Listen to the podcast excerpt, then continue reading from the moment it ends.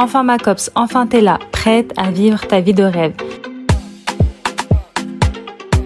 C'est ton podcast, celui où tu te reconnais enfin. Ici on casse les codes. Avoir son business en étant une femme, salariée, étudiante, fauchée. On t'a dit que c'était impossible? Non. Ça t'a dit non.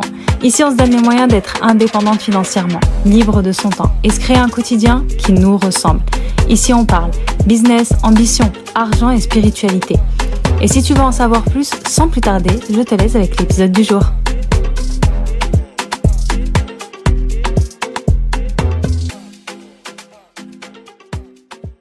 Hello, bienvenue sur ce nouvel épisode de podcast. Je suis trop contente de vous retrouver. Je sais, ça fait longtemps, mais où est-ce que tu étais, Safa? Où est-ce que tu étais caché En fait, simplement, ce n'était pas ma priorité. J'avais euh, d'autres projets à côté, dont une annonce justement. Et là, vous allez vous dire, comme par hasard, Safa, tu reviens quand c'est une annonce. Mais honnêtement, je ne pouvais pas ne pas vous l'annoncer. Parce que je sais que ça va vous plaire et que ça va vous intéresser. Alors, on va commencer par la petite annonce avant d'entrer dans le vif du sujet. Mercredi 19 juillet, je lance un challenge de 5 jours pour dépasser ta peur d'entreprendre et poser des actions concrètes pour avancer. Parce que c'est bien beau de parler, oui, je veux me lancer, je veux me lancer, je veux me lancer. On va se lancer. Le 19 juillet pour un Summer Challenge. Donc il s'agit de 5 lives privés avec une thématique bien précise par jour dans un groupe Facebook privé avec 5 challenges au quotidien à réaliser. L'objectif est qu'à la fin du challenge, tu reprennes confiance en toi, tu gagnes en motivation et en détermination pour continuer ton projet avec ou sans moi. Les places sont limitées, le prix est de 25 euros et là, je vais te partager l'avis d'une ancienne challengeuse parce que j'ai déjà organisé un challenge auparavant euh, où il y a eu une énergie incroyable et je vais te partager ce qui s'est dit. On sentait pas de rétention d'informations, c'était très complet, très qualitatif, on pouvait participer et l'ambiance était super. De plus, les exercices étaient très très pertinents. Je ne m'attendais pas à une telle introspection. Merci beaucoup pour cet avis et j'ai trop hâte de retrouver les challenges de l'été. Donc inscris-toi, le lien est juste en barre d'informations. Du coup, aujourd'hui, on va parler d'échecs, de peur de se lancer. Et j'ai déjà enregistré ce podcast il y a je crois, une heure. Il ne s'est pas enregistré. Et en fait, je pense que la technologie a voulu me challenger parce que je vous donne des conseils. Oui, la peur de l'échec, etc. N'ayez pas peur. Du coup, la technologie s'est dit, vas-y, on va te tester et voir si toi, si tu échoues, qu'est-ce qui se passe? Donc, c'est pour vous dire que on fait tous face à des échecs plus ou moins euh, grands. Donc aujourd'hui, on va parler de ça et je voulais commencer avec une petite histoire. Euh, il n'y a pas très longtemps, je suis allée faire de la chute libre en intérieur.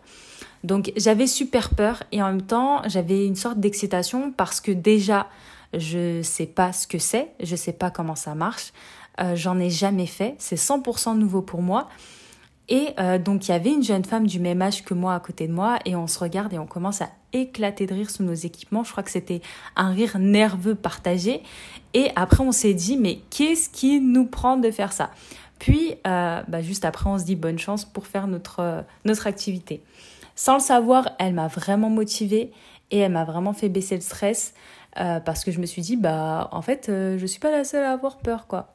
Donc finalement la suite a été vraiment géniale, j'ai fait deux passages et je voulais vraiment plus m'arrêter tellement c'était bah trop bien.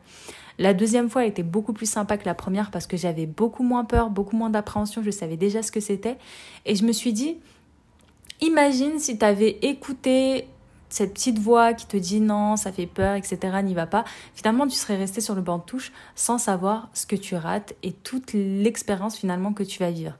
Du coup, ça tombe bien, euh, on va parler de ça aujourd'hui, dépasser ses peurs pour une vie géniale et trépidante. Donc on va parler de la peur d'entreprendre, la peur de se lancer, la peur de créer une offre, la peur de lancer des produits, toutes ces peurs-là qui nous empêchent de nous épanouir professionnellement. Je pense que on se reconnaît toutes là-dedans. Si aujourd'hui tu as peur, t'es la bienvenue. Parce que moi aussi j'ai ressenti cette même peur paralysante quand j'ai créé mon premier side business en 2017 de prêt-à-porter. J'avais tellement de scénarios qui tournaient dans ma tête. Et si mon entreprise fait faillite, et si les gens se moquent de moi, et si je ne suis pas prise au sérieux, et si je ne suis pas à la hauteur, et si personne croit en moi, et si moi-même je crois pas en moi, et si je perds de l'argent, et si je me fais arnaquer, et si, et si, et si, tellement de peur finalement qui tournait en boucle dans ma tête. Mais j'ai envie de te dire, la peur, c'est normal. La peur, ça fait partie de notre vie. Si on n'avait pas peur, en fait, euh, on sauterait d'un pont tout simplement parce qu'on aurait peur de rien. La peur, ça nous permet de vivre, de survivre. Finalement, elle est utile à notre vie. Mais attention, attention, cette peur ne doit pas te paralyser et t'empêcher de faire des choix. D'ailleurs, quand j'avais toutes ces peurs-là, je me disais, mais ça se trouve, l'entrepreneuriat, en vrai de vrai, c'est pas fait pour moi. Mais en réalité, j'avais tout faux. Comme je vous ai dit, la peur, c'est une émotion humaine naturelle. Tout le monde a peur. En particulier les entrepreneurs qui prennent des risques et se lancent. Donc si tu as peur de te lancer, c'est bon signe et c'est normal.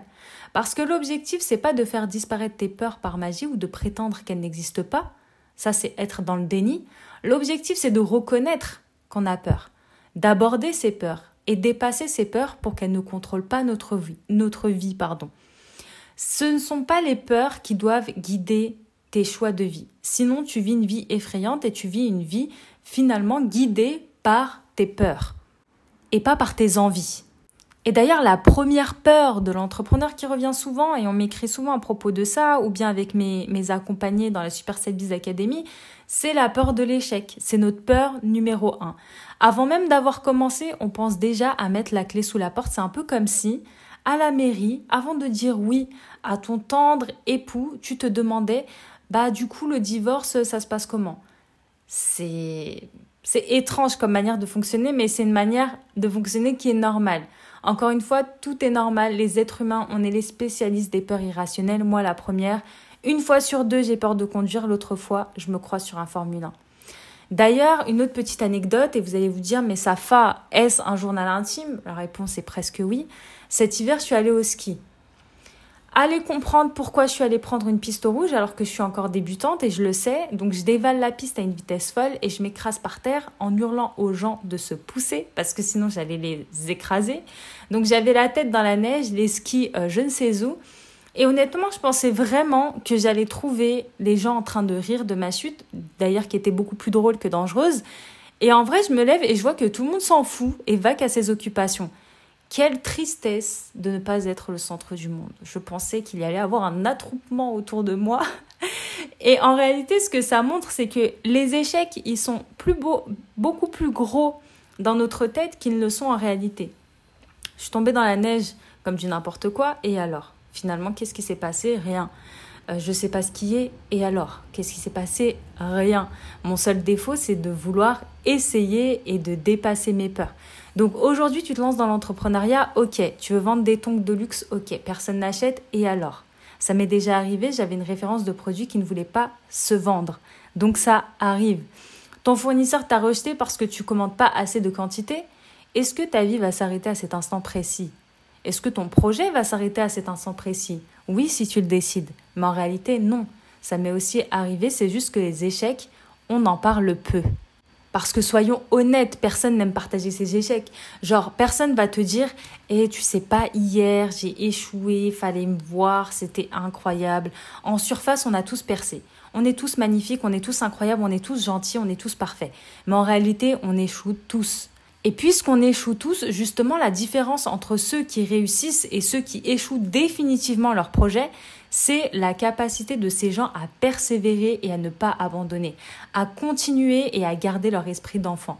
Un esprit d'enfant, c'est quoi? C'est cet esprit qui te pousse à toujours essayer et tester de nouvelles choses sans avoir la crainte d'échouer. Parce qu'un enfant, tu vas le voir, il va grimper sur un arbre, il va faire du vélo, limite il va faire de la moto, il va conduire une voiture parce qu'il n'a pas peur d'échouer. Et du coup, l'objectif, c'est vraiment de reprendre cet esprit d'enfant qui essaye et qui n'a pas peur d'essayer. Et c'est vraiment juste ça qui fait la différence entre ceux qui réussissent et ceux qui échouent. C'est juste leur capacité à ne jamais abandonner et considérer l'échec comme juste euh, une partie intégrante de leur processus d'apprentissage. Après, il est clair et je pense qu'on a tous conscience qu'il est beaucoup plus simple de ne rien essayer et de ne rien faire du tout Il suffit juste de rien faire et c'est assez simple en réalité, mais ça n'a jamais emmené personne au paradis, ça n'a jamais euh, rendu quelqu'un heureux de ne rien faire du tout de sa vie. C'est beaucoup plus facile de rester dans l'ombre, là aussi c'est naturel, c'est ce qu'on appelle la fameuse zone de confort, une zone grise. Voilà, le gris c'est neutre, personne n'a jamais dit euh, le gris c'est vraiment ma couleur préférée, c'est la banalité quoi. Le gris c'est la simplicité, c'est la banalité. Après, la zone de confort, c'est bien parce que c'est confortable, comme son nom l'indique. Vous connaissez, vous maîtrisez, mais il n'y a rien de spectaculaire et rien ne change si vous restez dans votre zone de confort. C'est comme si vous restez enfermé dans votre appartement. C'est bien, c'est sympa, c'est confortable, mais si vous ne sortez pas, rien ne va changer dans votre vie. Après, si tu décides de rester dans ta zone de confort, c'est un choix. C'est un choix qu'il faut accepter et qu'il faut prendre finalement en conscience. Mais je pense que si tu écoutes ce podcast, c'est que finalement, ta zone de confort, elle est sympa, mais tu veux commencer à en sortir petit à petit.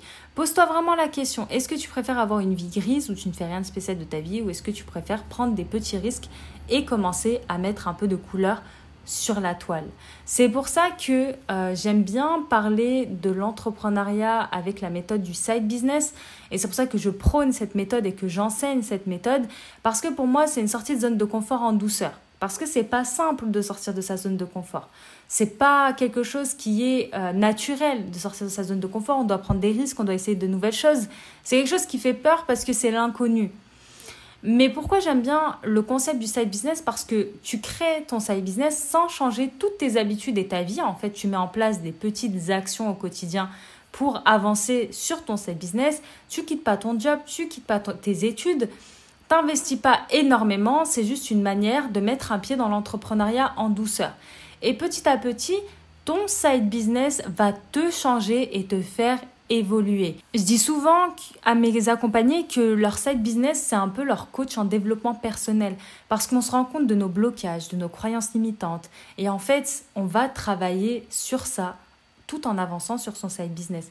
Par exemple, tu vas te rendre compte que tu es perfectionniste, donc tu vas travailler sur ton perfectionnisme. Tu vas te rendre compte que tu n'as pas trop confiance en toi, donc tu vas gagner confiance en toi en lançant ton side business. Tu vas te rendre compte que tu as peur de l'échec, tu as peur du regard des autres, donc tu vas travailler sur ça. Pour moi, le side business, c'est vraiment une école d'apprentissage et de développement personnel.